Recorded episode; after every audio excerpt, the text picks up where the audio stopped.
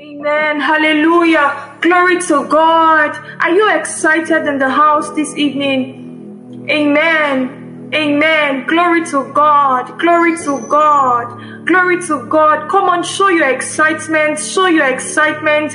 I want to actually see that you are excited. I want to see that you are excited. Come on, come on. For the past few days, the Lord has held our hands. He has taught us. He has opened our He has opened our eyes. He has opened our hearts. You know, we, we received I received a message from someone some days ago, and um, we we kind of responded. You know, today as we responded, the person told me, told us, she said, she said, oh, don't worry. I, I don't need I don't need um, an answer to that again. I've been part of the boot camp and the boot camp has answered most of the questions I've had.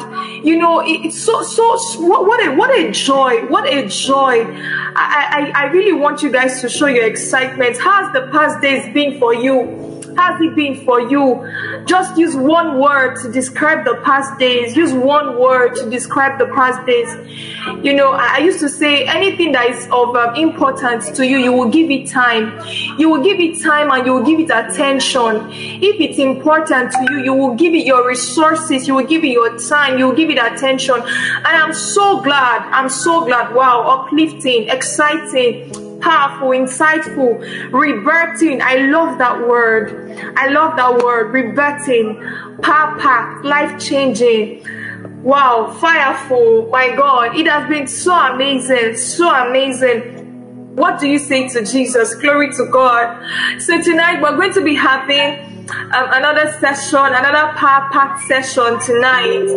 We're going to be having another power packed session. You know, you, you, you, there are some people you see I'm sure that there are some people you see and you're like, how is this person so hungry for God?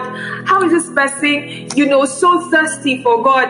And you you you always wonder how. Tonight we're going to be um we're going to be talking about spiritual growth what to do because after now the journey the, the, the, the journey of your growth continues the journey of your growth continues. After now, you would need to, you know, be on a consistent plan. Will He bring you here to do it, to perform a magic on you?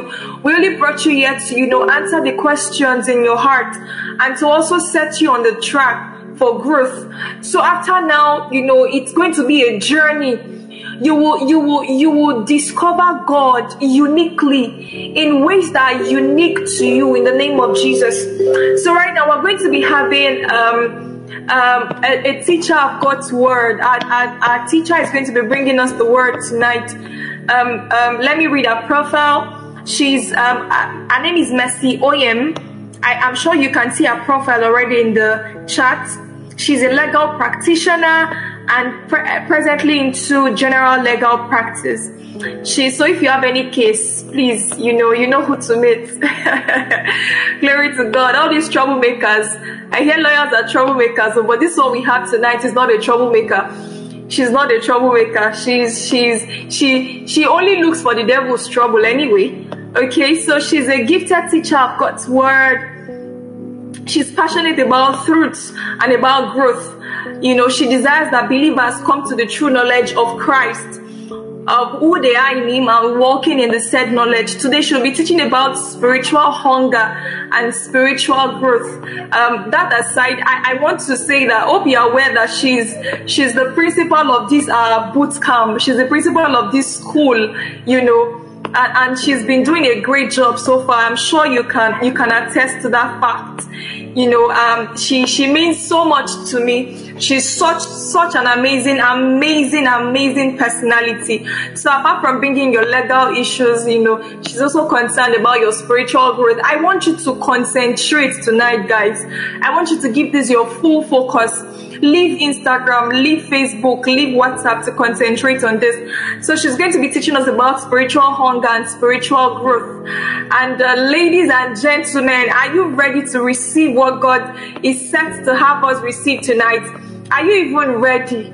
Are you ready? Glory to God. Glory to God. Glory to God. Hallelujah. So over to you, Mercy. We are we are we are ready to hear from you. Amen. Amen. Praise God. Praise the Lord. Praise the Lord. Praise the Lord. Praise the Lord. Hallelujah. Thank you so much, everybody, for the warm welcome. Thank you. Thank you, CCBYG. thank you so much, everybody. Thank you. Thank you. Thank you. Thank you. Um, so, as Sisi said, we're talking about spiritual growth and spiritual hunger. So, this is like not even like this is a two in one. This is a two in one, a two in one topic, and I've tried my possible best to compress and recompress my notes. God will help us tonight in Jesus' name. Amen. Amen. I'm really, I, I, I'm really excited to be here. Really, any any opportunity to share God's word with God's people, be it one person or hundreds of persons or a thousand persons. You know, I don't take such opportunities for granted. The word of God is a seed. You are sowing the hundreds of persons here, we, we, we spread what they will hear tonight to many more persons. So how, how, can I not feel honored? How can I not feel blessed to, to be, to, to, to be among those sharing God's word? Don't understand. Like we've, we, we have said this, or I said this, I think last week, that the impact you get from this boot camp, it's not just, it's not going to end with you. It's a generational impact you it you, you you hand it over to your generations they hand it over to their generations. You take it to nations. You are taking over nations guys. You are taking over nations taking over territories taking over gates taking over kingdoms. Remember what the family of rebecca told her when she was leaving to get married to isaac? They said may you possess the gates of your enemies. So please don't be so short-sighted as to think the words you are hearing or you've been hearing or we still hear we end just with you this is a generational generational thing generational guys. Generational one of the one of the stickers i have I have on my wardrobe in my room says, Mercy, I, Mercy Oyem, I take over nations, I take over territories, I take over kingdoms with the word of God and with the power of God. Because I know every word I hear, they don't stop with me. Every revelation I get, they don't end with me. Every impact I receive, they don't end with me. They don't end with me, not at all. I am taking over nations, I'm taking over territories, I'm taking over kingdoms, I'm taking over gates with the word of God and with the power of God. So I want you to have this. When you have this mindset, nobody will tell you not to be distracted because you will know that generations are counting on you. You will know that kingdoms are counting on you nations are waiting for you bible says that they are waiting for our manifestation so you can't afford to sleep or to slumber or to be whatever so yes thank you so much okay let's just quickly pray father thank you for tonight's session thank you because your word is going to come in a very simple manner, simple but effective. Your word carries light, your word carries fire, your word carries power, and would definitely not be the same at the end of this session. Thank you, Jesus. Amen. So, what is spiritual growth? Spiritual growth simply means becoming like Christ, basically. Basically. Spiritual growth is a process of becoming like Christ. Spiritual growth is a process of becoming like Christ. It's not complex, it's not complicated, not at all. So if you're expecting me to to to to use jargon or to use big grammar to explain it, I'm not even sorry to disappoint you. But it's as simple as that. Spiritual growth is a process of becoming like Christ. So if I tell you I'm growing spiritually, what I'm telling you in essence is that see, I'm showcasing Christ more and more. Look, I'm manifesting Christ more and more. That is what it means. So when I say I'm a spiritual being, I'm a spiritual person, what I'm trying to say is that I am like Christ. I am like Christ. I live like Christ. I talk like Christ. I behave like Christ. I react like Christ. I respond to situations like Christ. I do everything like Christ. So spiritual growth is a process of becoming like Christ. Before we move on, I want us to take note of these key points. Upon salvation, the Holy Spirit begins working in us, taking us through the process of making us more like Christ. I take that again. Upon salvation, the Holy Spirit begins working in us, taking us through the process of making us more like Christ. What this means is that an unbeliever cannot grow spiritually because an unbeliever is dead. You get an unbeliever cannot grow spiritually. An unbeliever does not believe in Christ. An unbeliever does not have the Holy Spirit working in him or working in her. So he or she cannot grow spiritually. Only a believer grows spiritually. Do you understand? An unbeliever is dead. Spiritually, they are dead. A believer, on the other hand, is alive, alive unto Christ. So note that number two, note that the end result of spiritual growth is to be like Christ. The end result of spiritual growth is to be like Christ, to be like Christ, not to be like any man, not to be like Mercy, not to be like CBYG, not to be like Lade, not to be like your pastor, to be like Christ. Let's turn our Bibles to Ephesians chapter 4, 13 to 15. If you can, please help us post Ephesians chapter 4, 13 to 15. I read Ephesians 4 13 to 15. And so we shall all come together to that oneness in our faith and in our knowledge of the Son of God. We shall become mature people, reaching to the very height of Christ's full stature. 14. Then we shall no longer be children, carried by the waves and blown about by every shifting wind of the teaching of deceitful people who lead others into error by the tricks they invent. Verse 5, verse 5, the key, the key verse here. It says, instead, by speaking the truth in a spirit of love, we must grow up in every way to Christ, who is the head. We must grow up in every way to Christ, who is the head. Let me check out these other translations you guys are posting. We will grow to become, in every respect, the mature body of Him who is the head, that is Christ. That is Christ.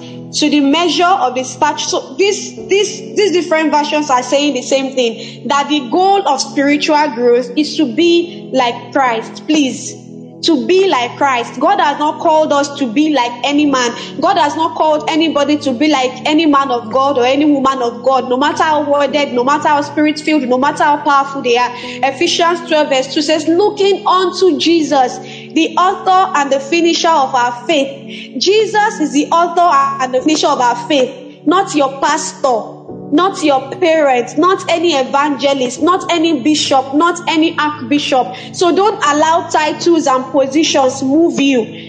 The aim, the goal of spiritual growth is to be like Christ, is to be like Christ, is to live like Christ, is to manifest Christ, is to showcase Christ. Do we understand? So, you know, it, it happens these days I don't want to call call any church, so it won't sound somehow. But you know, in certain churches, you would see members trying to choosing to dress like their pastors for whatever reason. Maybe you see your pastor, he wears suits every Sunday, and you feel, oh, because my pastor does it, I must do it. There's nothing wrong with it if you are doing it freely. But when you think it's a must, like your salvation is not original until you do everything your pastor does, until you dress the way your pastor dresses, until you speak the way, until you pray, you praise, until you lift up your hands the way your, your pastor lifts up his hands. You think your salvation is not real. That is nonsense, please. That is bondage. That is, that is not scriptures. We have been called to be like Christ. Even Apostle Paul said, imitate me as I imitate Christ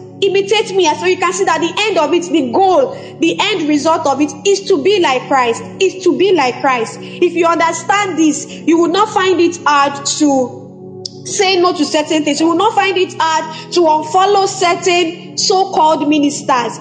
If they are not this is this is my own motto in life. I don't whatever your title is whatever your position is if you are not living christ if you are not living the word if you are not preaching the word of god if you are not preaching the true gospel of christ i don't care what your position is. I don't care what your title is. I don't care what your education or qualification is. I unfollow immediately. I would honor you. I would respect you. But forget you are not, no man is your God, all right? So the end result of spiritual growth is to be like Christ. Hallelujah. Amen. Another thing we need to note is that everything you need to grow spiritually, everything you need to live a godly life is at your disposal. Is at your disposal. Everything you need to grow spiritually is in you. It's in you. So don't think, oh, I want, even though I want to grow spiritually, do I have all it takes? Do I have what it takes? Yes, you do. Yes, you do. God has called you to grow spiritually. He who has called you has also equipped you. God does not call you without equipping you. He calls you and he equips you. As a matter of fact, he, he equips you and he calls you at the same time. So everything you need to, to, to live a godly life is at your disposal. You want to you want to live a pure life, a sexually pure life. You are the reason why are, some of us are struggling is because we don't believe we have all it takes to live pure lives. We don't believe we have all it takes to to not have sex before marriage. We don't believe it. But guys, you have all it takes to to be like Christ is in you. All it takes to live like Christ is in you. Let's check out Second Peter 1 verse 3. So it won't be as though I'm saying my own. Second Peter 1 verse 3 says that his divine power, paraphrasing, you can post it for us, please. Second Peter 1 verse 3. His divine power has given us everything we need to live a godly life through our knowledge of him. His divine power has given us everything we need to live a godly life through our knowledge of him. So you are called and you are equipped. You are called and you are equipped. You are called and you are equipped. Whatever God has called you to be, whatever God has called you to be, whoever God has called you to be, to be a teacher, to be a pastor, to be a medical doctor, to be whatever, to establish an NGO, to whatever it is, you have been equipped. God has, equipped you have all it takes to fulfill purpose. You have everything it takes to fulfill purpose. You have everything it takes to live a life that pleases God that same second Peter 1, I think verse 4, verse 5, it says that we have become partakers of his divine nature. You are carrying Christ in you. You have his divine nature in you. So everything you need to live like Christ, everything you need to become, to be the, the, the word become here means living like him living like we know we already have his nature. We know by nature we are like Christ. But what we are saying here is living like him. Because scripture says, work out your salvation with fear and trembling. So everything you need to work out the Christ life is in you. You are not lacking. Not at all. You are not lacking. Amen. Another thing I want us to note is that spiritual growth is a lifelong journey. Spiritual growth is a lifelong journey. You don't stop growing. Nobody stops growing. Nobody outgrows growth. Nobody outgrows growth. It's, it's impossible. It's impossible. No matter the height you've attained, no matter the, the depth you've you've reached or you've covered, how much of the world you've covered, how much Rhema or Rhemas you've received and gained, there is still a lot of growing. If I can put it that way, there's still a lot of growing to be done. Nobody outgrows growth. Nobody can outgrow the word of God. You cannot outgrow God's word. You cannot outgrow God's word. You cannot. Everybody needs the word of God. Everybody needs the word of God. Whether you are you were saved a day ago, a day ago, or you were saved 90 years ago, we all need God's word. So nobody has arrived yet. Even Apostle Paul, at, at the stage he was in, he had, he had done a lot in, for God's kingdom. He had established different churches in different nations, across different nations. Yet he says that, that I may know him. I do not count myself to have apprehended. So nobody has arrived yet. Don't ever think you've arrived. That is pride. That is pride. Lucifer made that mistake. He thought he had arrived. He thought he had seen all there was to see in Christ. And look at where that landed him. Look at what that, what, what the end result of his pride is presently, what is going through presently. Do you understand? So don't ever come to that place where you think, oh, I don't see God finish. I mean, I'm this, I'm that, I'm Igba. No, not at all. There, there are more things to learn about God. God is deep. God is deep. God is deep. You know, scripture says that Corinthians, Corinthians says that eyes have not seen, ears have not heard. It has not even entered into the hearts of men what God has in store for us. But the next verse now says that by his, by, by his spirit, he has chosen to let us know something, not even everything, because God is too deep. God is too, God is very deep. He's mysterious. That He chooses to reveal some things to you doesn't mean that is all there is to Him. Even your closest friends don't know all there is to know about you. How much more God, a whole God, an entire God. Uh-uh. Husband and husbands and wives, God, they don't know every, they don't know each uh, each other hundred percent, you now think you've you finished knowing God. There's no such thing. So don't be hard on yourself. Don't be hard on yourself. Spiritual growth is a lifelong journey. It's a lifelong journey till till Christ comes or calls us home. We keep growing we keep growing. Another thing I would say under this point is this don't compare, don't measure your growth by another person's another person's yardstick, I guess. Don't measure your growth by another person's um, another person's level of growth. Because God works in us in different ways. We all grow at different paces. Some grow faster than others. It doesn't change anything. It doesn't make you less it doesn't make you less important than they are. It doesn't make you less loved than they are. Do you understand that? Do you understand that? Don't don't measure your growth by don't look at me and say, ah, this sister, I wish I don't don't do that. Grow at your pace, grow at God's pace. Me- measure your growth by God's word.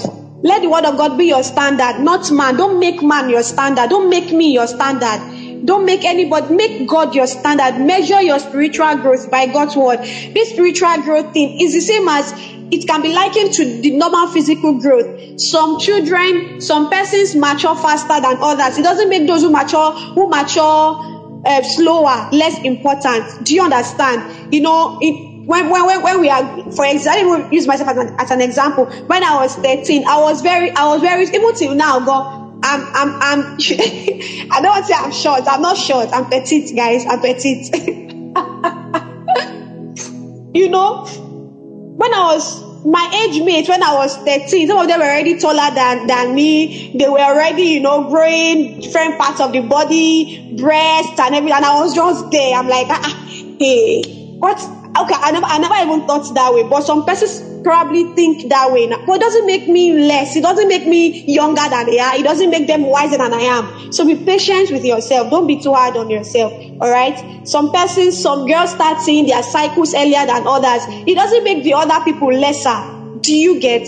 So just because you are growing at a slower pace or what or at what you think is a slower pace than others doesn't mean those who are growing faster are better than you. All right. So please don't be hard on yourself. You know, people say this like I've been having, I've been consistent with my devotion for the past one week, and then one day I missed it. Since that one day I missed it, I've been struggling to get back on track. It's because you are being too hard on yourself. Am I saying don't be disciplined? No, I'm not saying that. Be disciplined. Be disciplined, but give yourself room. You are human too. So when you fall, rise up. Don't remain there.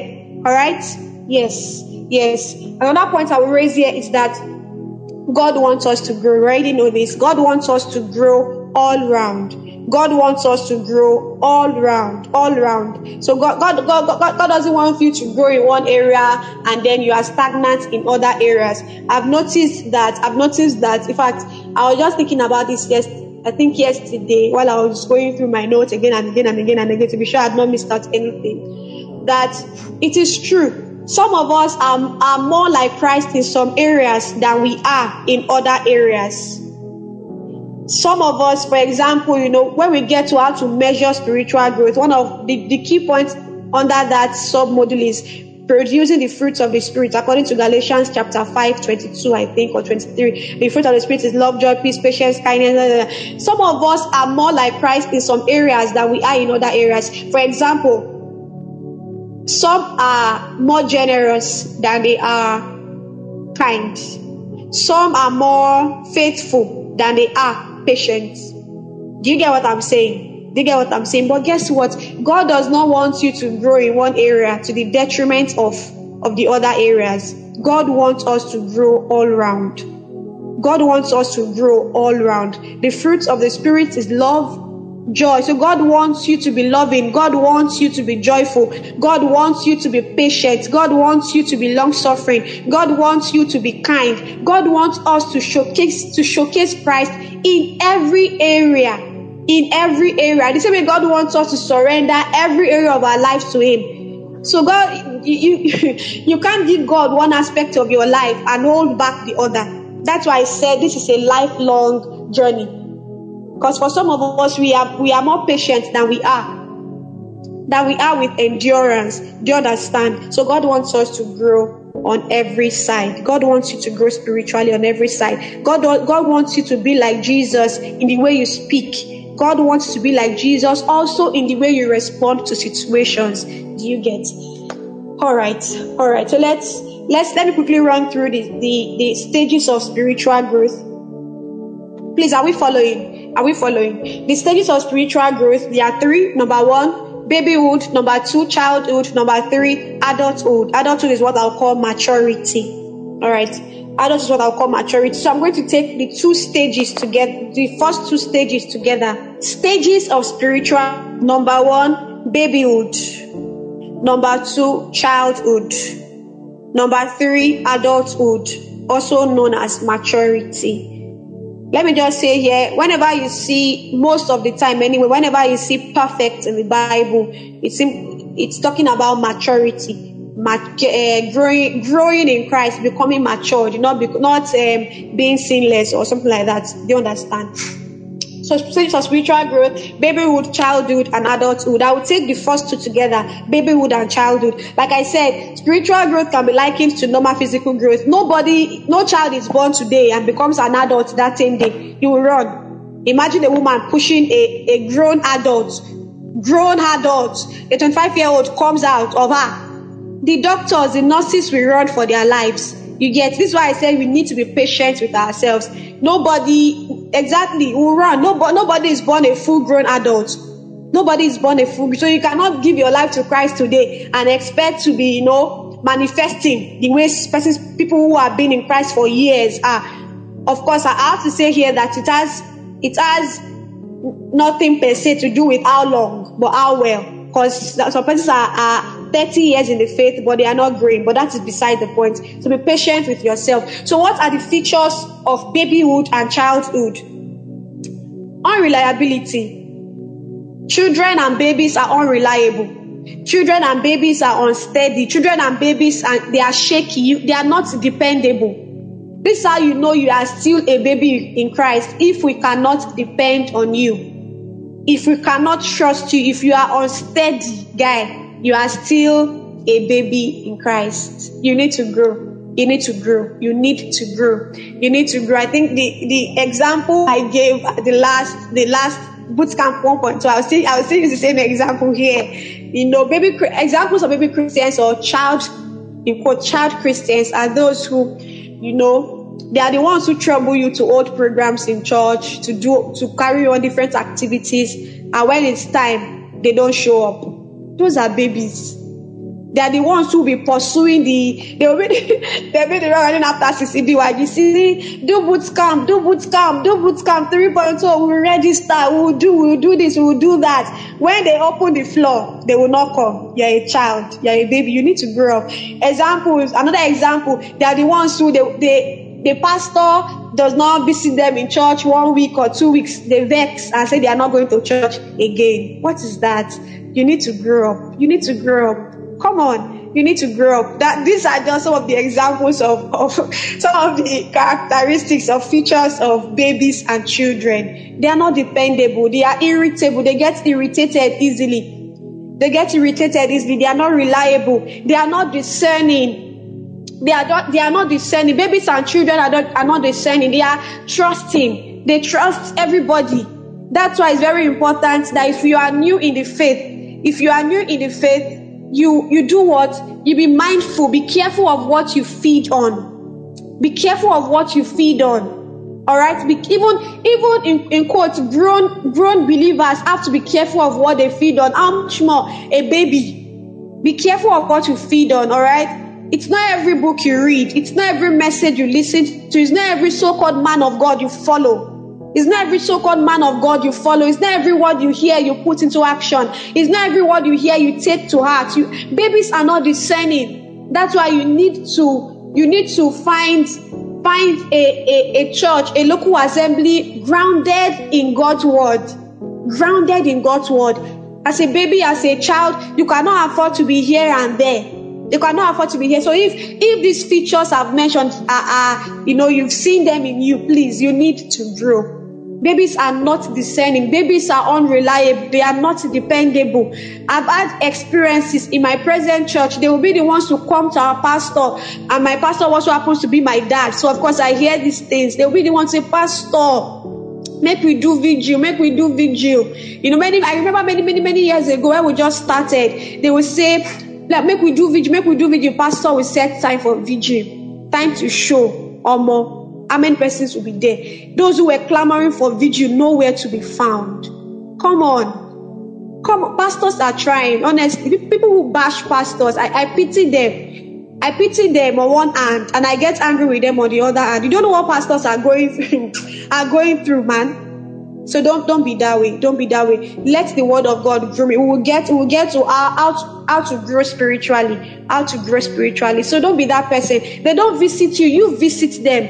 They don't check up on you. Check up on them. Be careful what you feed on. Find a local assembly grounded in God's word don't have, okay, we, we even get there. So don't, don't, don't, don't let me jump. Don't let me jump. So these are just some features, all right? I can't talk more. Let's go to the, the third stage is adulthood or maturity. Adults are not supposed to drink breast milk, all right? You know, there are some, there are some food you need to eat to grow. You cannot be sucking milk and expect to grow. You cannot be sucking only milk and expect, even babies, it's when they get to a particular age, mothers start feeding them you know, other meals like amala, something soft, something light, because you know this child cannot survive on just breast milk. They're supposed to be fed breast milk for six months through us. But after that, I think, I think if I'm not mistaken, you start feeding them pap, you start feeding them swallows, other things, just so they can grow and their and their bones can get stronger. But you don't see an adult an adult okay, granted, adults adults suck breast milk, no wahala. But they don't they don't they don't rely on just breast milk. They eat other things, they eat other food. Even if you like milk here, aside please let's, even forget breast milk, any kind of milk at all. Cowbell, Hollandia, whatever. You cannot live on just milk. You need solid food, you need meat, you need rice, you need semo, you need banga soup. You need all these things. The same way, if you want to be an adult, to mature in Christ, you need solid food. You cannot, you can, one year, two years, three years, four years, five years, ten years, fifteen years in the faith, they are still pampering you. They are still begging you to come to church. You are still refusing to go to church because they, they didn't visit you. 15 years in the faith, 15 years in the faith, you cannot speak words over your life. You need to grow. You need to grow. So this, this, this, these are real life issues, real life issues. Let me quickly, let me quickly share this story before I move on, because I mean, I'm, I'm trying to be mindful of time. So several months ago, while I was still working in my previous office, this, this client I was working, I was working with, I was representing the court and all of that. And, you know, he was sick. The first time he was sick, I, I prayed, God, I was led to pray for him. I prayed, he was healed, you know. I even called him that, sir, how are you doing? Hope you're fine. He said, yes, it's fine. Praise the Lord. I was happy. So at the next hearing date, he came looking all sad. I asked him, ah, sir, Mr. This is Kilo Shele, what happened? Are you okay? He now brought out the medical report that you see what the doctor said. He said that uh, he has diabetes and he has different ailments, Sha. Different ailments. So I was trying to build his faith because I was led to. I was trying to build his faith that, sir, look, I, I know what the doctor has said, but look at what God's word says. Bible says that by his stripes. But all my attempts to build his faith there, they were falling on deaf ears. The man, so out of curiosity, I had to ask him, that's what church do you attend? He told me, he said there's even a deacon and all of that. And in my mind, I'm like, ah, truly, Spiritual growth is not by title. Truly, spiritual growth is not only by how long you've been a believer. It's about intentionality. It's about discipline. A baby that refuses to eat correct food remain a baby. Even if it's great it will oma oma lepa like a people will call it oma lepa they will probably think the child has panshoko or something like that. So it's not about how long. I've been saved for years but if i've not been intentional about my growth do you think i'll be here sharing god's word with you now? It's not about titles it's not it, age matters, years matter, but not as much as how intentional you are about your growth, how disciplined you are when it comes to growth. You have to be intentional. If you want to grow, you have to be intentional. You have to be able to set your feelings aside. If I were to go by my feelings, trust me, I'll not be here this evening. I would absolutely not be here this evening speaking. But you have to set your feelings aside many times. You have to hold on to God's word. You get so maturity signs of maturity. You are reliable. You are steady. You are watchful. You are teachable. You live by god's word. We'll get we'll talk more about this when we get to how to measure your spiritual growth. You understand? So let's move on to the sub to the other sub model practical steps to take to grow spiritually. Whew. Okay, oh, Lord, help me to manage my time, please. Help me to manage my time. Practical steps to take to grow spiritually. How do I grow spiritually? Number one, desire to grow.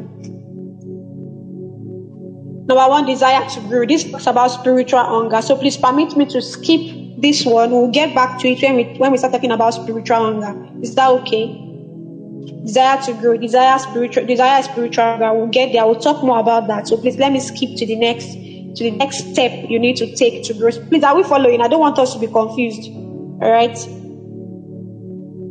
Sign. Practical steps. No, we've not gotten to signs of maturity. Practical steps to grow spiritually. Number one, desire to grow. That is spiritual hunger, basically. You must be hungry for growth. You must be hungry for growth. So we'll talk about spiritual hunger later. Number two, you want to grow spiritually, you need the word of God. See, honestly, I could, I could, I could, I'm on this until nine o'clock. I will, there will still have more things to say. You cannot grow without God's word. You cannot, as as as um, you know, rice and beans and noodles and spaghetti are food for your body. The word of God is the food of your spirit. The word of God is the food of your spirit. The word of God, eats all the semobita in this world. It, it does not affect your spirit in any way. You know, some persons are physically they are glowing they are beautiful. If you see their skin, you know, glass skin, but their spirits are skeletons because their spirits are starving. Starving. Starving. Skeleton, skeleton, skeleton uh, spirits. You know, these are the kind of believers you in your dream, eh, you're always losing battles in your dream. Please, if I not, if you're always losing battles in your dream, please, please, I beg you, go and feed on God's word Feed on God's word. The word of God is the food of your spirit. The word of God is what energizes your spirit. The word of God is what strengthens your spirit.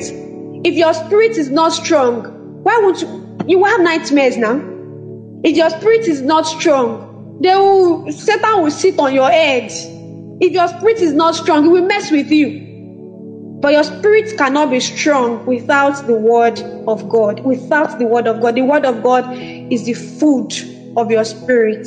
The word of God is the food of your spirit. If you don't have the word of God, how will you talk back to the enemy? If you don't have the word of God, how will you resist the enemy? Bible says resist the devil and he will flee. Will you resist by quoting biology? Will I resist the devil by quoting section 15, subsection 1, paragraph A of the constitution? He does, Satan does not understand that. He does not understand uh, uh, Nigerian laws. He does not understand American laws. He doesn't understand biology or whatever. The language you understand is the word of God. The word of God. It is written. Jesus told that it is written. He didn't say uh, uh, according to what uh, uh, Mary told me. It is written in the word of God. So when the enemy comes to you in the physical or in the spiritual, you attack him with God's word. You are feeling sick in your body. You attack the sickness with God's word. Scripture says, I am. But if you don't know the scriptures, how would you resist him? How? How will you go and speak to a believer, uh, to an unbeliever, to give his life or a life to Christ if you don't have the word of God? You cannot share what you don't know. You can't share what you don't know. You can't share what you don't know. You can't. So the word of God is very important. The word of God is very important. Under the word of God, I, I broke it down. Number one, okay, under the word of God, First Peter 2, verse 2 says that desire the sincere milk of the word that you may grow thereby. First Peter 2, verse 2. Desire the sincere milk of the word that you may grow thereby. So you want to grow, you need the word of God, like I've said. So under the word of God, I broke it down. Number one or number two, eh, I guess, study the word. Study the word. Second Timothy 2, verse 15 says, Study to show yourself approved a workman to, to show yourself approved unto God, a workman that needed not be ashamed, rightly dividing the word of truth. So that the word of God, study God's word. Please, ah, I beg, study the word of God. You cannot afford to live on just the words you hear in church. You cannot afford to live just by the words you will, you will get here. You have to sit. Thank God, yesterday we dealt with Bible study. Second Timothy 2, verse 15. Thank God yesterday we talked about how to how to do our Bible study. So no excuse. Study the word of God. The reason why we are we are swept swept tossed to and fro by various winds of doctrine is because we refuse to study. If you don't study, anybody can deceive you. If you don't know what if you if you don't know what God's word says, you will swallow everything I'm saying here, hook, line, and sinker. Because well, you would you would just believe automatically that what is what Mercy is saying is the truth. But be like the, the Berean Christians in Acts 17. That whenever they heard the word, they will go back home to check their Bible to see if what the apostles told them is really so. So study the word of God. Study the word of God. Be a diligent student of the word. Hear the word. Hear the word. You know, Romans 10 17 says that faith comes by hearing, hearing by the word of God. So hear the word. And here we also I will also reiterate the point made earlier that select a, a good church, a, a, a local assembly that that is grounded in God. Don't pick a church based on the pastor. Don't pick a church based on the on the population. Don't pick a church based on how beautiful the pastor's wife is or how handsome because you have a crush on the wife or because you have a crush on the husband. You are joking. You are playing with your spiritual growth. You are playing with your spiritual growth. Why would you pick a church because you like a pastor's dressing? Why would you pick a church because the pastor the pastor's wife wears heels, she's fair in complexion, yellow girl? Why would even why would you even pick a church because of the population? There are thousands. You know, you know, I've learned, let me share this secret. I've learned that some persons pick churches with large populations because they want to hide.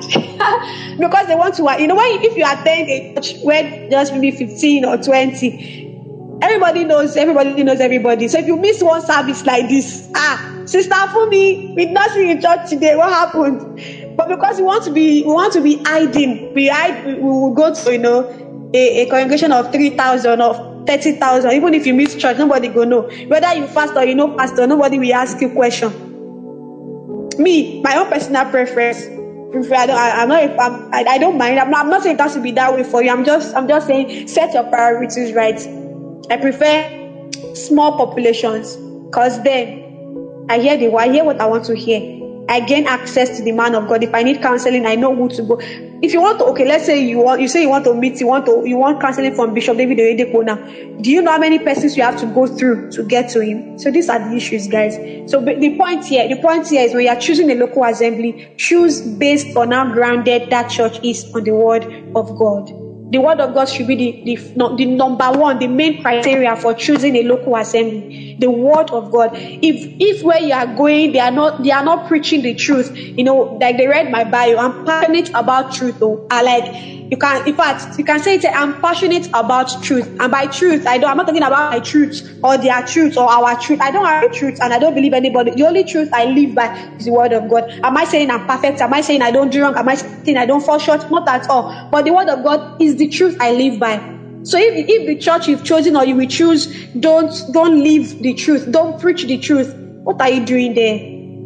We have so many believers in the church who are starving. Ah, God, who are starving, they are hungry. Why? Because our pastors, our teachers have replaced the word of God with entertainment. They've replaced the word of God with motivational quotes. Ha! The gospel is a power of God unto salvation, not entertainment, not motivational quotes, not music. Music has its place, quotes have their place, entertainment have their place, but these things can never, can never take the place of the word. Peter did not say desire entertainment that you may grow thereby. He did not say desire quotes that you may. He said desire the sincere milk of the word that you may grow thereby. So, our, of course, our pastors, our teachers, our leaders, they have respons- They have the responsibility to share the truth. But you too, help yourself. Help yourself. Study the word of God. Go to a church where you know they preach the truth. Don't be seeking entertainment up and down. Entertainment cannot save a soul. Only the word of God can. Only the word of God can. Amen. The next one, meditate on the word of God. Joshua 1 verse 8. This book of law shall not depart out of your mouth. We shall meditate on it day and night. Blah, blah, blah, So meditate on the word of God. So I said, study the word, hear the word, meditate on the word. Hallelujah. Whew. Number two, steps to take to grow spiritually. Or maybe number three, I guess. This, this, this is even a continuation of the point I just made. Live by the Spirit. Live by the Spirit. Galatians 5, verse 16. What I say is this. I read. What I say is this. Let the Spirit direct your lives, and you will not satisfy the desires of the flesh. Let the Spirit direct your lives, and you will not satisfy the desires of the human nature. Do you get? So this one, this is one of the ways to grow spiritually. In fact, I'm just going to add it to to the other one. Live by this, living by the Spirit simply means living by the Word of God, because the Spirit of God will never will never lead you outside the Word of God. The Holy Spirit will never lead you to do something that is outside the Word of God, so you can separate it or add it. The one of the other ways to grow spiritually, practical step to grow spiritually is living by the Spirit, living by the Word of God, living by the Word of God, living by the Spirit, living by the Spirit, living by the Spirit. This this this thing I want to say now, it's something that not even I heard, nobody even told me. I learned it myself from from real life experience. For those who are who are still struggling with habits, you know, addictive habits, drugs or whatever, Look, the earlier you start saying no to the to those urges, the better for you. The earlier you start saying no to those temptations, the better for you. Why? Why am I saying so? The more you give in to temptations, the harder it would be for you to say no the next time that temptation comes. Did you get that? Did you get that? The more you give in to temptations, the harder it would be for you to say no next time the temptation comes. Okay, sorry about that, Mimi. Galatians 5, verse 16. So sorry, I'm just, I just don't want this. I, I want to make sure I say everything I need to say before our time is up. I'll try.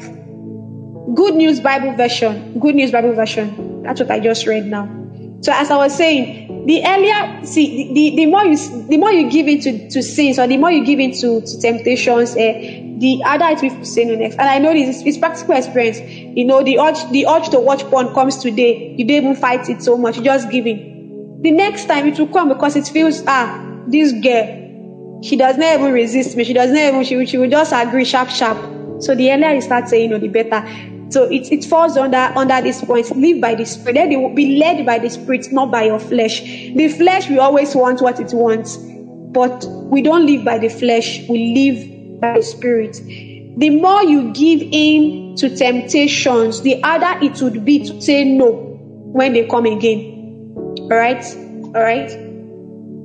All right. So the next point, the next point on how to grow spiritually, prayers. Prayers, prayers, prayers. The word of God and prayers. You guys know these are two key things, two key points. Prayers. I, I won't waste much time here. So we already talked about prayers on on Monday and Miss Sandra dealt with that, so I won't take much time. The only thing I would say about this is, you know, when we, when, when you pray, you are basically communicating with God. You are spending time with God. And guess what? You become what you behold. In the place of prayers, we are beholding God. The more you behold God, the more like Him you become. The more you behold God, the more like Him you become. The more you seek God's face, the more of God you will find. Ayagada. Hey! Prayers, prayers. You said, to grow spiritually, you must be a person of prayer. And I was saying that I was saying that you know when we pray, we communicate with God. When we pray, we behold God's face. You are spending quality time with the Lord. And you know, the more you spend time with someone, the more you become like them. It's a normal thing. We've heard stories of my husband and wife starting to look alike after years of being together. It's the same thing in our relationship with God. The, the more you behold God's face, the more you become like Him. The more you behold God's face, the more you become like Him. And the more you seek God. So wahala for know they seek. Oh. if you know seek, you know go find. If you know behold, you know go become. It's as simple as that.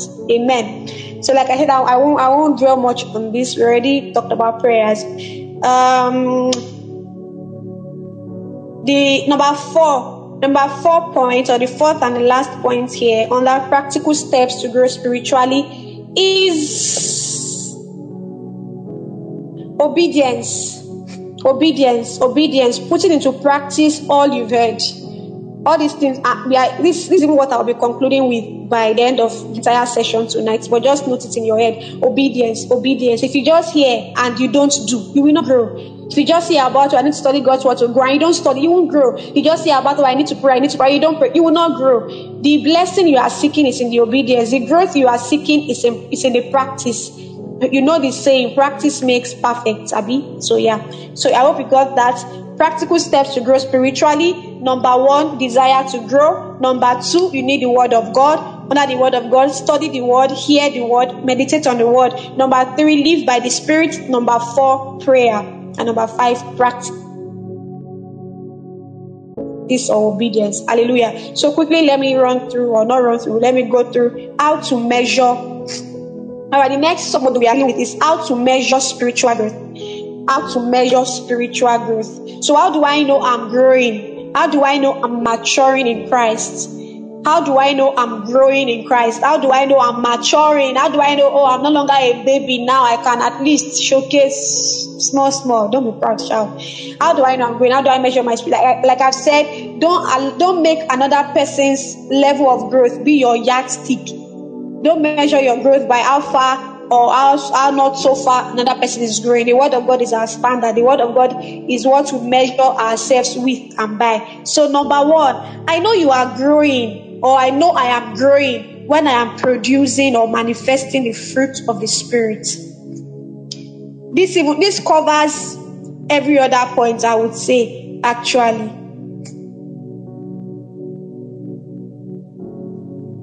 All right. So number one, how do I know I'm growing spiritually? How do you measure your spiritual growth? You produce the fruits of the spirit. You manifest the fruits of the spirit. Jesus said that by their fruit we shall know them. By the way you speak, I would know if you are, you are really carrying Christ. By the way you respond and react, I would know if you are really carrying Christ. By the way you dress, uh, by the way you dress, by the way you do things, the way you live life generally, we would know if you are really carrying Christ. Do you understand? So manifesting the fruits of the Spirit. Galatians 5 22 to 23. Galatians 5 22 to 23. Somebody was asking me the verse, so we are here now. But the Spirit, but the Spirit produces love, joy, peace, patience, kindness, goodness, faithfulness, humility, and self control. There is no law against such things as this. King James says, For the fruit of the Spirit is love, joy, there's even a song, for the fruit of the Spirit is love, joy, peace, patience, kindness, goodness, gentleness, and self-control. Against such there is no law. So to know, to, to, to know you are you are really growing spiritually, look at your life. How much of these fruits am I producing? Am I loving? Am I patient? Am I faithful? Am I long suffering? Am I kind? Am I humble? Am I self-controlled or do I give in to all every urge that comes? My body tells me eat semovita by 2 a.m. You don't even resist. You quickly enter the kitchen, open your pot, and start devouring. You will not say you don't have flat stomach. Uncle or sister, will you have flat stomach? so please, so yeah, producing the fruits of the spirit is one of the ways. that was like a personal attack. it's one of the ways you measure spiritual growth. How much of the fruits of the Spirit am I manifesting? Of course, you are not the one producing them. The Spirit of God in you is the one producing them. So you are to manifest them. You are to showcase them. By their fruits we shall know them. By how patient you are, I know that. You remember what when they called the, the apostles Christians, said they are Christians. No wonder they had been with Christ. How did they know they been with Christ? By the way they spoke, by the way they dressed, by the way they, they, they, they were living their lives. So I, I, I won't know you belong to Christ if I cannot see my koro eyes. You understand? So, how much the fruit of the spirit are you producing? Secondly, how to measure your spiritual growth? You put spiritual things first. You put spiritual things or slash God first.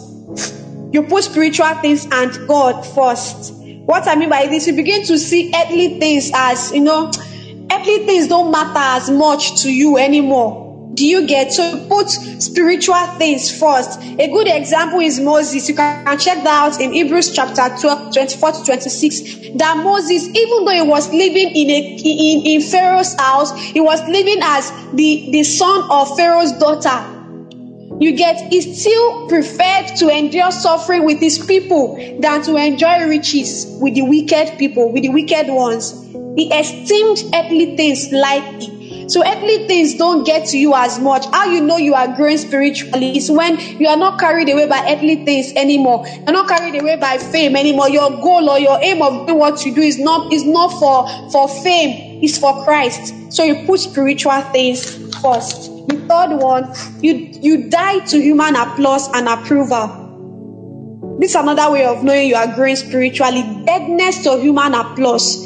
Deadness to human applause and approval. You know, you can check out First Corinthians 4 3 to 4. Apostle Paul said, I care very little if I am judged by you or any court. I am paraphrasing. I, I care I don't care whether you, you, whether you are applauding me or not, whether you approve of what I'm Hebrew First Corinthians 4 3 to 14, Hebrews 12 24 to 26. So how you know you are growing spiritually you are you die to human applause and approval. The truth is if you if if if if you are those who are in this kingdom of ours shouldn't care about human applause. Because if you are in God's kingdom, men will hate you. It is normal. They will hate you.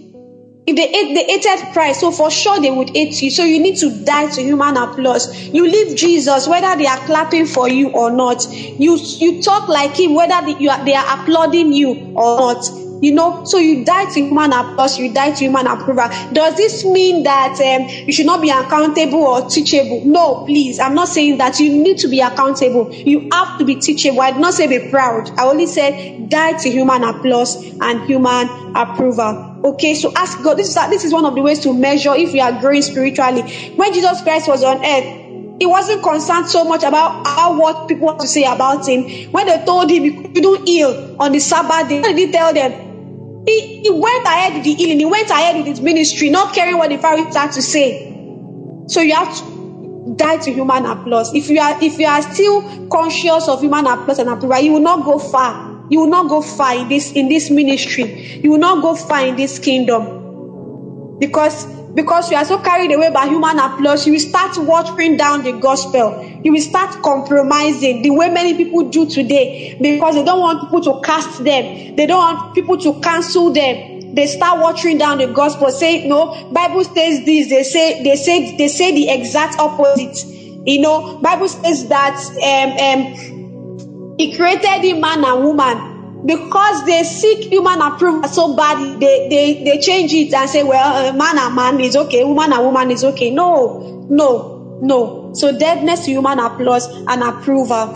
Amen. The immature christian is self and people conscious but the growing Christian is God conscious. You get that?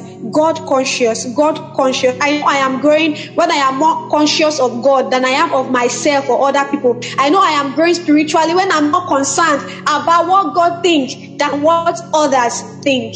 Hallelujah. The fourth point, you relate with God as your father. This is how you know you are growing spiritually. You relate with God as a father. Look at, like I said, Jesus Christ is the perfect example, is the goal is the goal of his spiritual growth thing. Look at Jesus. He, he, always spoke to God as his father. He spoke with a certain level of familiarity. So, yes, revere God. Yes, honor God by all means. You honor your, your spiritual parent, but love him too. Love up on him too. Call him beautiful names. You can call you can call God your love. He is your love. Call him your lover. He's your father. So don't not every time you just come and you uh, they call it uh, Oriki, uh, Oriki, Oriki in Yoruba, know, uh, Your Majesty, oh, matchless God, uh, the one who is clothed in that. Yes, we know He is all of that and more. But please don't hesitate to also communicate with your with God, like He's your dad. He's my daddy. He's my best pa. He's my best pa. So don't be afraid of. don't be afraid of pouring out your heart to Him. Look at Christ. He always called God his father. My father this. Thank you, Father, because I know you always hear me. My father who has called me. Nah, nah, nah. My father has done this. My father has done. My father. You is your father. He's God, but he's also your father. He, he's God. He's God to everybody, but he's a father to those who believe in him. You believe in God, so he's your father. Don't be ashamed of him. There's, there's this film that was popular many years ago. You know, a little boy was boasting and said, um, um, you know, my dad is connected to this, my dad is connected. And the, the, the, the other boy said, I don't mean to brag, but my dad tells me that God is my father or something, something like that. Like I don't mean to brag, but you know, God lives in my house or something like that. You, you get what I'm trying to say? So people are saying, you know, I know that my, I know that. Tell them I know God. Ah, I know God. God lives there. oh, Kalagada. God lives here. God lives in me. God lives in my home. God lives in my house. God is my father. Is your father. So relate, relating with God as your father is a sign that you are becoming. You cannot say you are like Christ and you are speaking to God like you people are strangers. Don't be a stranger. Be romantic with God. Sweet Holy Spirit, love of my entire life, lover of my soul, the one who makes me smile from here to here, the one who makes my head swell to the point of almost bursting, do you think God doesn't like to hear sweet words? I beg. He likes to hear you too. Like imagine you're in a relationship now, and your boyfriend or your girlfriend or your fiance or fiance is calling you uh, holiness. holiness, the mother of my. I don't know the example to use, but you get you feel somehow like, are you sure this guy even loves me? You know, don't you have the romantic bone in your body? so the point is honor the you Look at your earthly father. You honor your father, but you are also friends with your father. That's that is how it should be. I know some of us have perfect examples of earthly fathers, and that's why we relate to God the way we do. Okay, but God is your father. He's a good father. Today I was just thinking in my mind because I've, been on this October gratitude challenge and I'm saying tomorrow my what I'll be posting on my WhatsApp will be thank you, thank you, thankful for how God fathers me. I love the way God fathers me. He fathers me so well. He fathers me so well. He fathers me so well. Do you understand? All right, all right, all right. The last point under here is following Christ, of course. Following Christ. We already said this. We follow Christ, not people. We follow Christ, not not we follow Christ and Christ alone. Christ and Christ alone. You can have mentors, you can have models if you want to, but at the end of the day, Christ is your focus. Christ Christ, oh guys, Christ is our focus. Christ is our focus. Christ is my life. Christ is my focus. Christ is my all in all. At the end of the day, Christ is all that we have. Is all that we have. Really, guys. Christ. Christ is my focal point, is my everything. My gaze are set on Him. Even on dark days, I fix my eyes on Him. Even on even on days when I'm frustrated and I'm so angry with God, I still fix my gaze on Him because at the end of the day, Man feel disappoint, but God no they ever disappoint. So we follow Christ. He's the one who is perfect. The best of men is still a man. The best of men is still a man. The best of men is still a man, guys. All right. So lastly, before we go to spiritual hunger, benefits of spiritual growth. I'll just mention two. Just two. Number one, benefits of spiritual growth.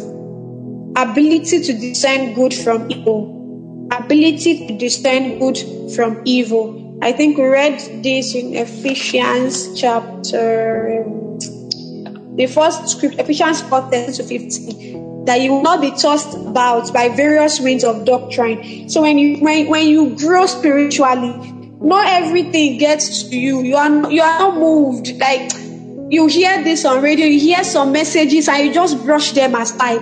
Ability to discern good from evil to discern good from evil, to discern when God is the one speaking.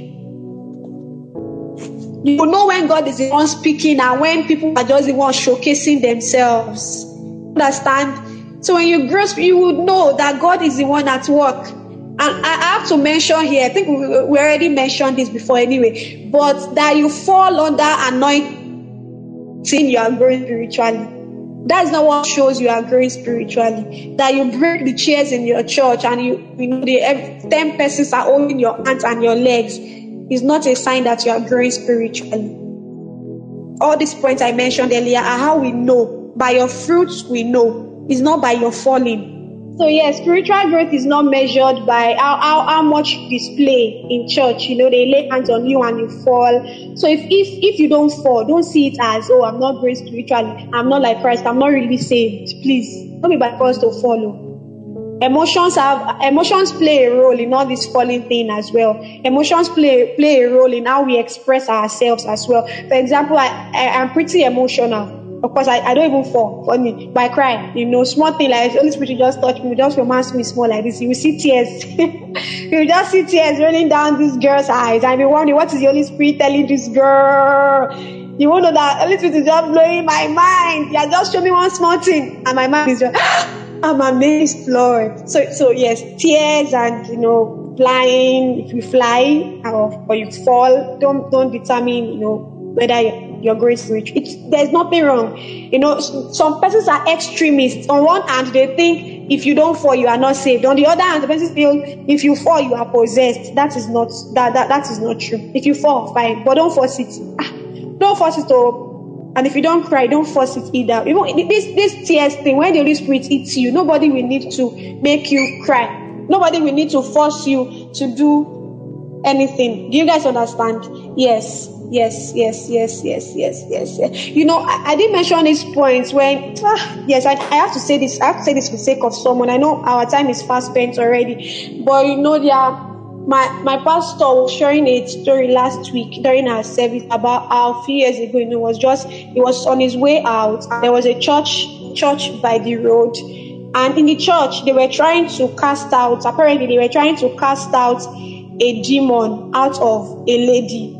And guys, guess what they were doing just to cast out that devil? They were flogging the girl. Ah, you know, I almost I almost shed tears. They were flogging the girl. You know the way the way the way the way my pastor was describing it i felt like i was there. I can imagine because it happens. It happens. They were flogging the woman. Eh, eshu jade if you understand yoruba i mean satan come out.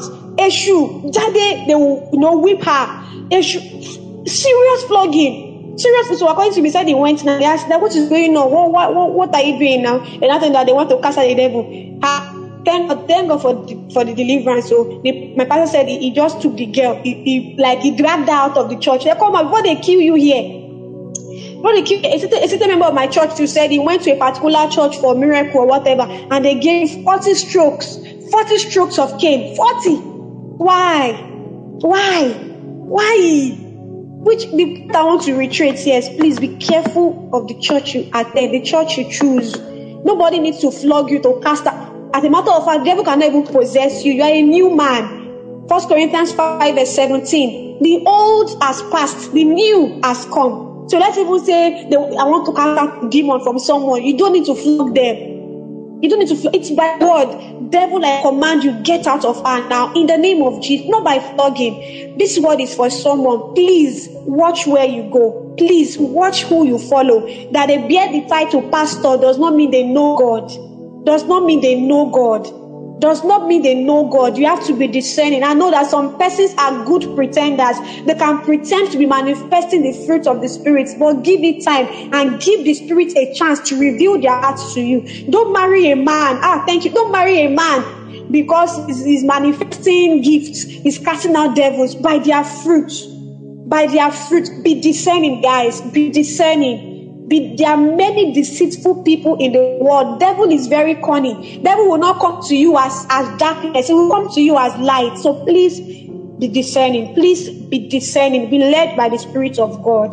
God helps us. The last point here is are not tossed about by winds of doctrine. I already mentioned that. So that's another benefit of spiritual growth. So quickly in the next uh, 15 or so minutes, I'll run through, I'll run through spiritual hunger. Spiritual hunger. Please, are we here? Yes, are we here? You know, I said about one of the practical steps you need to take to grow spiritually is you must desire to grow. So we're about talking about that desire now. The second point is you are not tossed about by winds of doctrine. What that means is that you don't swallow every word you hear, hook, line, and sinker you bring them side by side with the word of God. You go back home and you study to see if what this person is saying is what God is saying. So when you hear that people people say, you know, a man can marry a man, you are not moved by that because you know what scripture says. You know you, you know what the word of God is saying. So you are not moved by culture. You are not by policies because guess what, guys? There are various doctrines out there in the world. Only those who know their God in these end days will be able to stand. If you don't know the God you are serving, if you don't know your God and His word, you'll be carried away. Even Jesus said, even the elect will fall. We will not fall in Jesus' name. Amen. Okay, I will run through spiritual hunger. spiritual hunger. Please, are we here? Are we here? Okay. Spiritual hunger. To be hungry for something means to desire something, to want something, to long for something. So to grow spiritually, you definitely need to be hungry for it. While, while I was thinking about this word, I was thinking about the word hunger yesterday, and it, it, it struck me that hunger is actually different from appetite. They, don't let me even bring that. I will not confuse you guys. But the point I want to make here is hunger is more than just a desire. Hunger is a need. Hunger is a need. When you're hungry for something, you don't just desire it, you need it. You need it. That's how we say, ah, I'm hungry, but I have appetite. You, you, I'm sure you've said that before. I'm hungry, but I'm hungry, meaning I need food. My body needs food. My body is weak because I've not fed it. But I don't have appetite, meaning I don't feel like eating. You get? I don't feel like eating. So what we are talking about here is not just um, it's not just a feeling, it's not just a desire, it's also a need. Spiritual hunger, need for God, desire for God. So hunger, hunger is a need. We need God.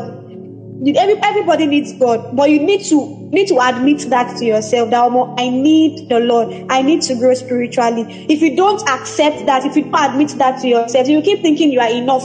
And you are not. You are by yourself, you are not enough. By myself, I am not enough.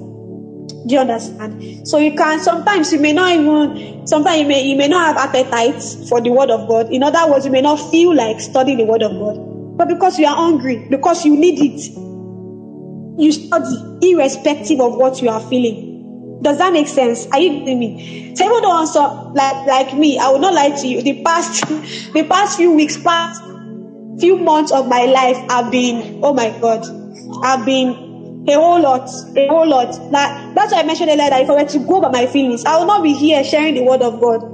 But because God is more than just a want, it's a need. I need Him.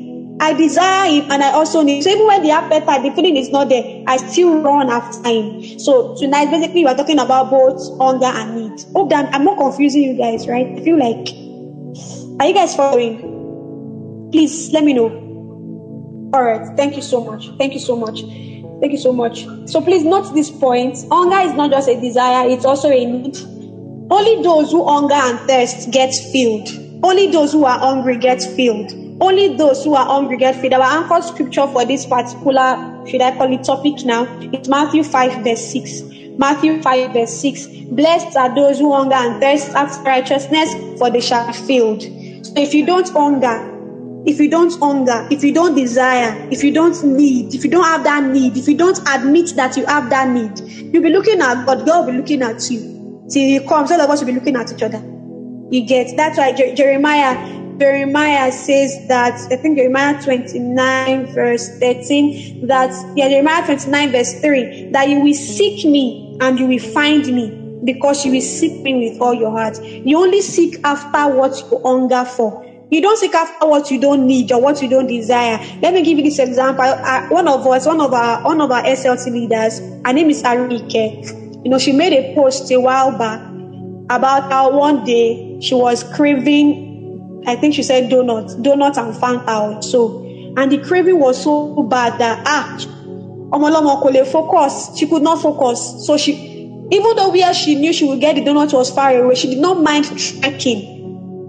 She didn't mind Jeremiah 29 verse 3. She didn't mind trekking just for that hot, she was specified hot, hot donut and and chilled Fanta. She didn't mind why because the craving was so much. It had become it had become a need. Our body was hungry for it. Our mind was hungry for the hot donuts. That's why when you know you are hungry for the Lord, you will do anything to have it. You will do the the the hunger and the, the having I'm talking about is not talking, I'm not talking about unbelievers is different. For them, what they need now is salvation. You're already saved. So what you are needing now is more depth in it, more of it, more. You know, the song, the more I know you, the more I want to know you. Jesus, more of you, more of you, more of you, more of you, Jesus, more of you. You get to the more of him we have, the more of him we want to have. You get so so only those who hunger and thirst get filled. If you don't go to God, if you are not hungry, will not seek after God. If you don't seek after Him, you will not find Him. Not because He's wicked, not because He's idle, but because God is not cheap. Please note that God is not cheap. God is not cheap. God is not, God is kind. God is love. God is merciful, but He's not cheap. He's not cheap at all. You want to you want to access God. You want to access depth in God. You must pay a price. The price of discipline discipline. God must see that this this person is serious. It won't reveal mysteries to someone who just take it for granted. He must see that you really want it. So, like they would say, or like we would say, spiritual hunger is a currency in this kingdom. You want God, you must hunger for Him. Because what you hunger for, you run after. I really can nobody had to nobody had to force her to, to, to run after the donuts because she knew she needed it. When your body needs food, you will eat even even when you don't feel like you want you shall want to eat just so you will not faint. You get so we need god. We hunger for god. Blah, blah, blah. another part i want us to, to to note is okay i already i already said that. If i already uh, let me read what i wrote here. A lot of people in the church and here are starving are starving. The word of god is a balanced diet. The word of god is a balanced diet. The word of god is a balanced diet you know, it the, one of the reasons I think let me ask you guys, I've been simple so far in my teachings, right? Have I been simple enough for you guys to understand me? You know, no com- no complex words, no hey, that is how it should be. Not that you you I'll come here now. I will now start speaking Oyibo, big big English, and at the end of the day you leave more confused when Christ was here, even when, when Christ wants to speak to us, He speaks to everybody in, in ways in which we understand. He will not speak to me in the way He speaks to holiness if He knows that that method will not work for me. So imagine I come here, I start speaking manner of words. I don't understand what I'm saying. Break down your words, make it simple. Not everybody is a graduate in the church. There are people who have not gone to school. We need to come down to their level. This does not make this does not make them less important. Please don't get me wrong, please. So we need to be as simple. Our teachers, our pastors need to be simple teachers. Break down the word. It will shock you that some old believers do not know what righteousness is. They've been hearing this word for years, but they don't know what the word means. You break it down. What is righteousness? I come and I tell you spiritual growth now. Uh, spiritual growth is um, accessing depth in God. Spiritual growth is that. And I, you live here like, okay, okay, okay, okay. So, do you understand? As simple as possible. God wants us to be hungry for Him, but He also wants to satisfy our hunger. God wants you to hunger for Him, but He doesn't want you to starve. Hmm. He doesn't want you to starve. He wants to feed you. God, you are my hunger and my satisfaction. Thank you, Jesus. You are my hunger and my satisfaction. Those of you in relationships say, you know how you do it now. You will tell your, your bae, you are my temptation and my satisfaction. Voila for those who still single. The Lord visits you. Even like my love, you are my temptation and my satisfaction. You tempt me and you satisfy me. The more, the more I drink from you, the more I want to drink of you. Lines will burst in. So the point here is this. God wants you to hunger for Him, but He doesn't want you to starve.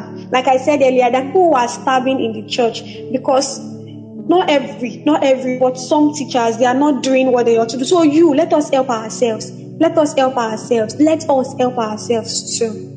All right. So only God can satisfy you. God made us to need Him. God made us to need Him. This space, that's that that that. Okay, let me even use myself as a, a real life testimony. So it's not it's not like I'm going to Sokoto for what is my Sokoto.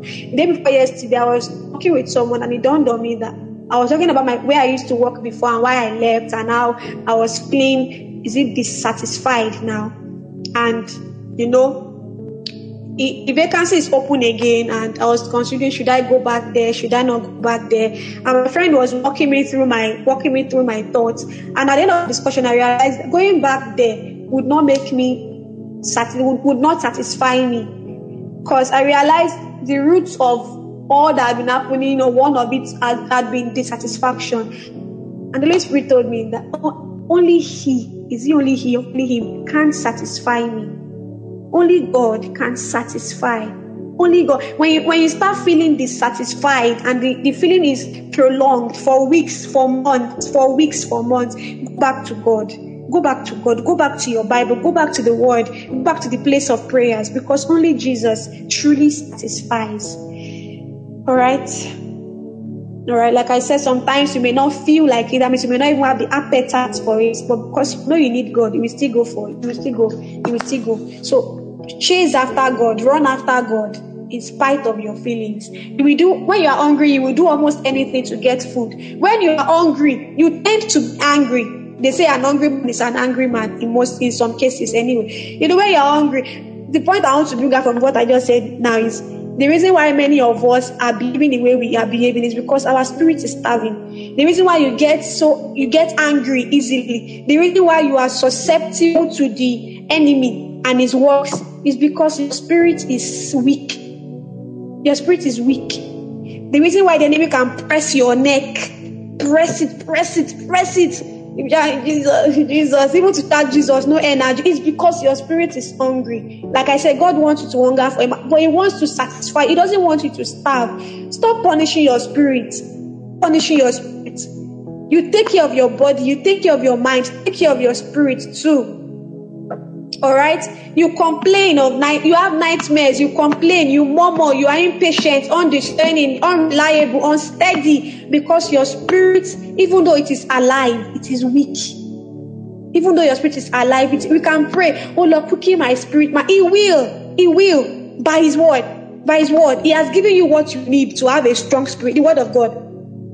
The word of God. All right. All right. Uh also, you know, not having appetite is, is sometimes a sign of sickness. When you are sick, you don't feel like eating. So check yourself. I'm going to even give us an assignment at the end of this. So check yourself. Examine yourself. Why am I not craving God? Why am I, why am I not desiring God? What am I doing wrong? What is my association like? Stuff like that. All right, we'll get to that. All right, the next sub module: how to constantly hunger for God. Are we here? How to constantly hunger for God. Number one, stay with God. Number one, stay with God. Stay with God. I was discussing with someone from this from this group this week, and she said something that it wasn't it wasn't new, but the way she said it just you know touched me, hit me a little bit differently. She said, "Sit with the Word." Sit with the word. Sit. You want to constantly hunger for the Lord. You must sit with the word. You must sit with the word. Stay with God. Stay. You feel like staying or not, still stay. You are very busy or not, still stay. Stay with God. Stay with God. How do you stay? Studying the word, praying, worshiping, praising, meditating, a quiet time. It's not every time you must talk. When it's not every time you must have words to say when you are spending time with God. Okay? It's not sometimes I wake up in the morning and I have no words. Excuse me. And I'm just quiet. And I'm just pouring I'm being brutally honest. It's not every time I wake up and I, you know, I want to turn the pages of the Bible looking for mysteries, or every time I have words to express how I'm feeling. It's okay to be quiet. In fact, that's something we need to. Some of us don't know how to rest in God's presence. We don't know how to bask. You don't know how to enjoy God's presence. Whenever you go to God's presence, you are either talking or eager for God to talk. Sometimes just relax. Just relax. Just relax and just enjoy yourself. Just enjoy yourself, really. Which brings me to the next point. Be in the midst of spiritual people. Surround yourself with fire. You cannot be in the midst of fire and be cold. You can't be in the midst of spiritually hungry people and not be hungry. You must be, something must be, fact, it's impossible. It's impossible. And I'll, I'll, connect this with the first point I made. I have prayer meetings with some of my friends every Saturday by 9. Every, we, started, we, we started last month or so. So the main point, of, of course, we come with our request, but the main point of prayer is just to bask. You know, when we meet for the first 15, 20 minutes, we just thank God. We just pray in tongues. We just express. If you want to sing, if you want to laugh, like, want to, even if you want to cry, it's a safe space. So with people like that, how would I be cold? Even when I, even if I'm feeling cold, that Saturday, once I spend time fellowship with my sisters, with my brothers, and with God, I come out feeling refreshed. Come out feeling refreshed. Surround yourself with fire. It's important. be in the midst of fire. Learn how to enjoy God's presence. If it's not every time you are with your friends, you talk, talk. Sometimes you are just quiet. The silence does not have to be uncomfortable or awkward. Enjoy the presence of God. The third point, build capacity. Stretch yourself. Stretch yourself. Stretch. Stretch. You used to pray for 30 minutes. You've been praying for 30 minutes for the past 10 years. Ah, please now. Stretch.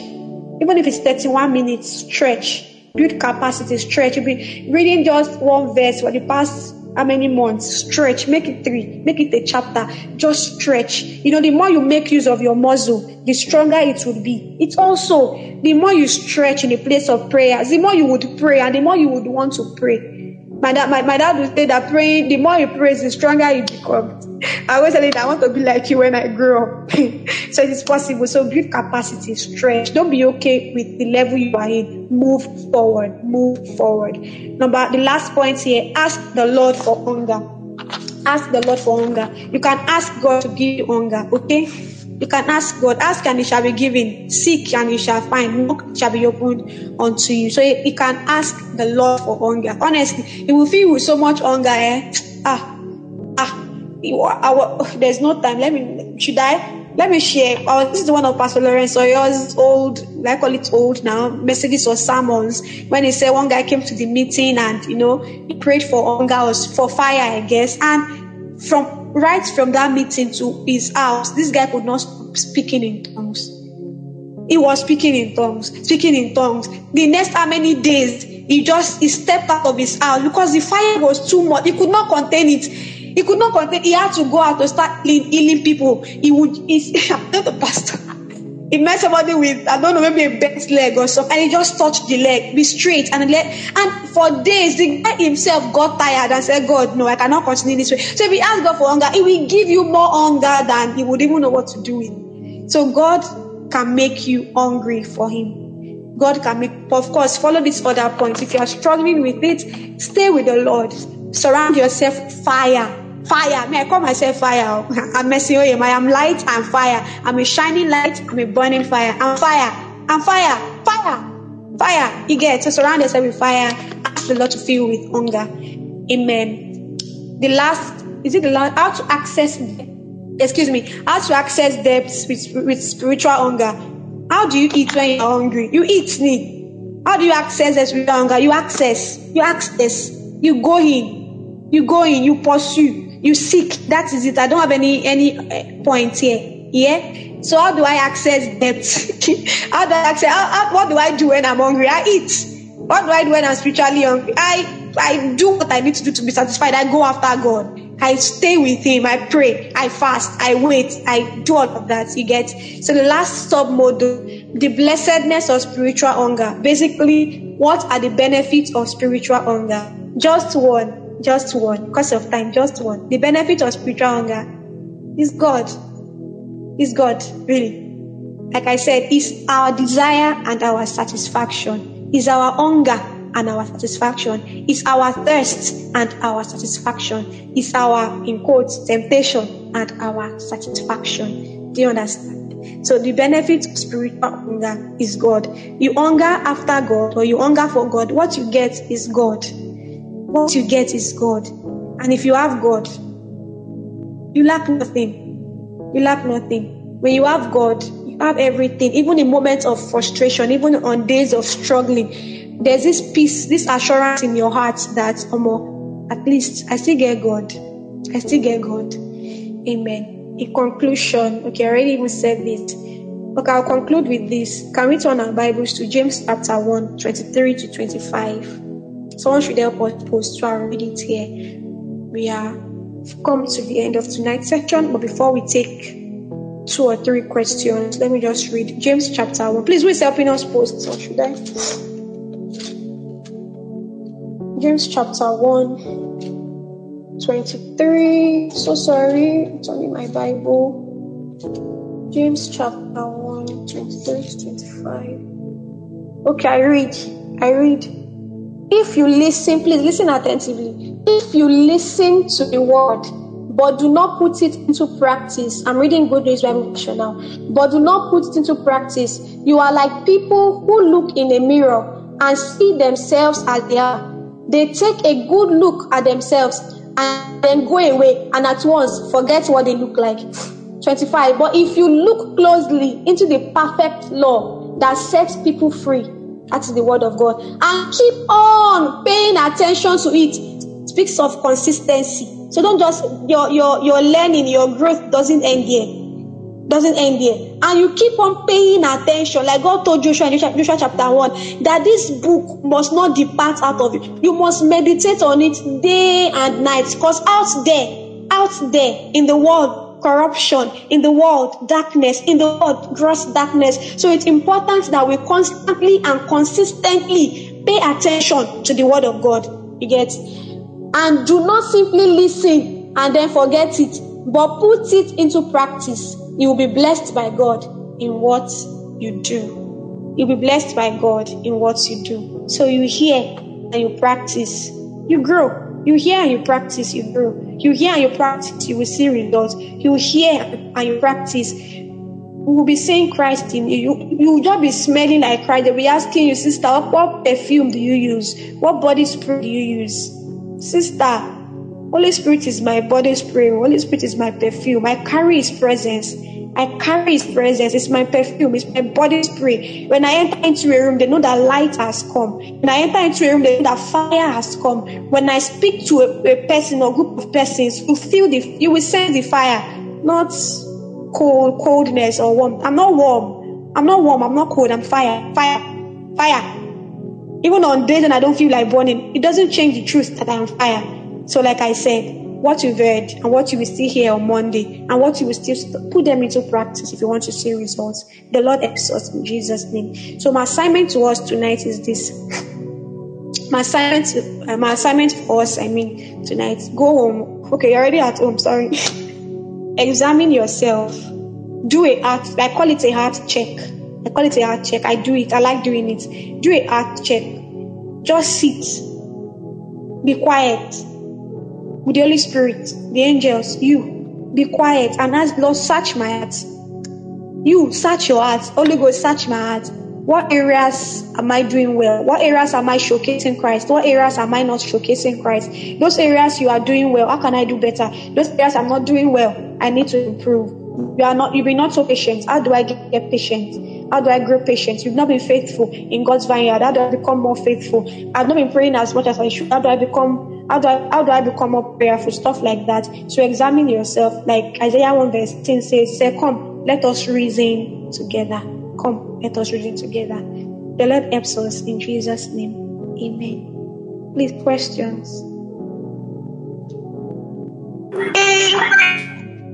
Questions time. So, the first question we have here this evening. Can we all hear me? Yes. Oh, I can. Okay. The first question here this evening says, um, okay, when it comes to finding a local assembly so that you can grow, what should you do when your parents insist or you going to their whole local assembly with so much activities he needs? I love their local assembly though, but I desire an assembly where I can grow. How then can I make my parents see my genuine reasons because I can't disobey or, or argue? Thank you. Okay, this is a good question.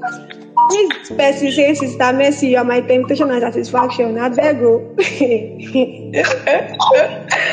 I beg you. Okay, that question. Number one, I will ask, have you spoken with your parents? If you have and they refused, okay, say they insist, meaning you asked. This is what I'll say.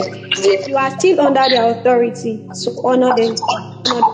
When you, so this is not a forever situation. One day you will move out and you're free to choose your own local assembly. You'll be free to choose the church you want to attend. But for now, honor them. Let me give you a very good example. The last, even I didn't tell Sisi this either. Sisi, please, yeah. the last, the last boot camp we had was in August, and of course, we were very. It was the very first one, boot camp 1.0. So there were so many things we needed to put in order. So many things we did not. We we we we found easier ways to do now in this 2.0 that we didn't know how to do at the other one. So I was very busy now. Every day I would show up for boot camp, and then I think the last day or the second to the last day, I was supposed to have service because on some days I would go late to church just start the boot camp and then join them, or I would go to church early and then leave midway. And that day, my dad said, hmm, he was not happy basically, and he expressed his his displeasure. Like you remember, you're under authority, all these activities you are doing. In my mind, I could have been like, ah, it's not the work of God I'm doing. It's not still church things I'm doing. It's not. But just told him, okay, sorry, this is actually the last this is actually the last day of the program. I, I give you that honor. When I leave here, I will not be I will not be here forever. You get please are you guys this one day I'll be on my own and I'll be free to say, Oh, what camp I want to be doing now or, or stuff like that. So long as you are with your parent, please on them and keep striving to grow personally. I hope that makes sense. Okay. And this one, I didn't want to dig into this one like obey. If, if I talk about it, you know, come forever. All right. This, the second question: How can a person who did it, who did it, express a relationship with a father, love upon the heavenly Father that we can't see or touch or feel? Do you understand the question, Kamesi? Yes, I do. Yes, I do. When you don't have, when your earthly father has not, you know, been so fatherly, how then do you relate with With God. First, I would say I'm so sorry about that. I'm so sorry about that, and I would ask you to not, to not look, to not be disappointed in God because of your earthly father's actions. You get many of us misrepresent God. Some fathers represent God. That misrepresent God does not change God is. Does not change. God is a father. All right. So please, number one, I'm sorry about that. Number two, your father has re- or is misrepresenting God. Don't don't declare God guilty for your father's actions. You can't relate with God. And funny enough, this word, this word God gave me yesterday evening. I posted it online yesterday. I would I, was, I, would speak it to this person. Believe and see. You cannot see you cannot see God physically, but believe Him. You will see Him. Not about physical seeing, but you will see Him. Just believe He's your Father, and you begin to see His fatherhood in your life. You begin to see. So start little by little. Talk to Him. Talk to Him like you would to a friend, like you would to your earthly father. If your father was, you know, like God, you get. You can in the morning, good morning, dad, or good morning, father. Blah, blah, blah. You know, once upon a time, I used to do that. My NYC, I'll just be like, good morning, Holy Spirit. How are you doing today? I'm doing fine. Something like that. God helps us. God helps us to not misrepresent Christ. Ah, God helps us to not misrepresent Christ in the name of Jesus. Please, I hope that answers your question. Over asked. I think we can take two more because of time, please. The third question, Sister Mercy, you talked about fruit of the spirit. This question is concerning that saying there are some unbelievers that they exhibit the fruit of the spirit. So, what can you call the fruit? Like the person wants to know baby it is the fruit of the spirit or not because they don't believe in God. Okay. Well, I will answer this question this way. Being doing good or help me. Doing good things or doing Sorry, sorry, Mercy. Sorry, Mercy. Simisola, can you mute your mic when Mercy is answering because it's echoing and we can't really hear her. Mercy, go ahead. Yes, what I say. Okay, yes, that one does righteous things does not make such a person righteous. The same way, just because I sin every now and then does not make me a sinner.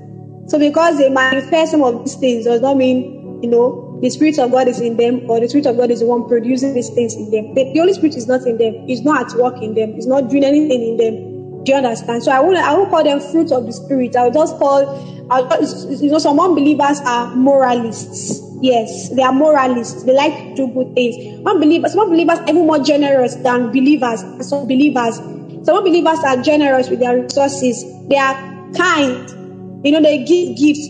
Doesn't change the truth that they are unbelievers. It doesn't change the fact that they are still unbelievers. So just because they do good things does not make them good in the, in the biblical sense of the word. Just because they do righteous things does not make them righteous. What makes us righteous is Christ in us, is our faith in Christ. What makes us produce the fruit of the Spirit is the Spirit of God in us. So unbeliever cannot produce the fruit of the Spirit because they don't have the Spirit of God in him. It doesn't mean they can't do some good things every now and then, but they are doing good things does not mean they are carriers of the Spirit. Do you understand? Same Mr. Okay. Okay. Okay. The fourth question. I'd like to know if one needs to have all the fruit of the Spirit before one can measure if he or she is growing spiritually or not. Well, yeah, that's you know. Do you understand? Says, yes, I, I understand. I understand you perfectly. By their fruits we shall know them. I'm trying to bring up that particular verse that says, "By their what fruit are we talking about? The fruits of the spirit, of course." So yes, you have to be manifesting these fruits before we know that. Okay, okay, this person is serving.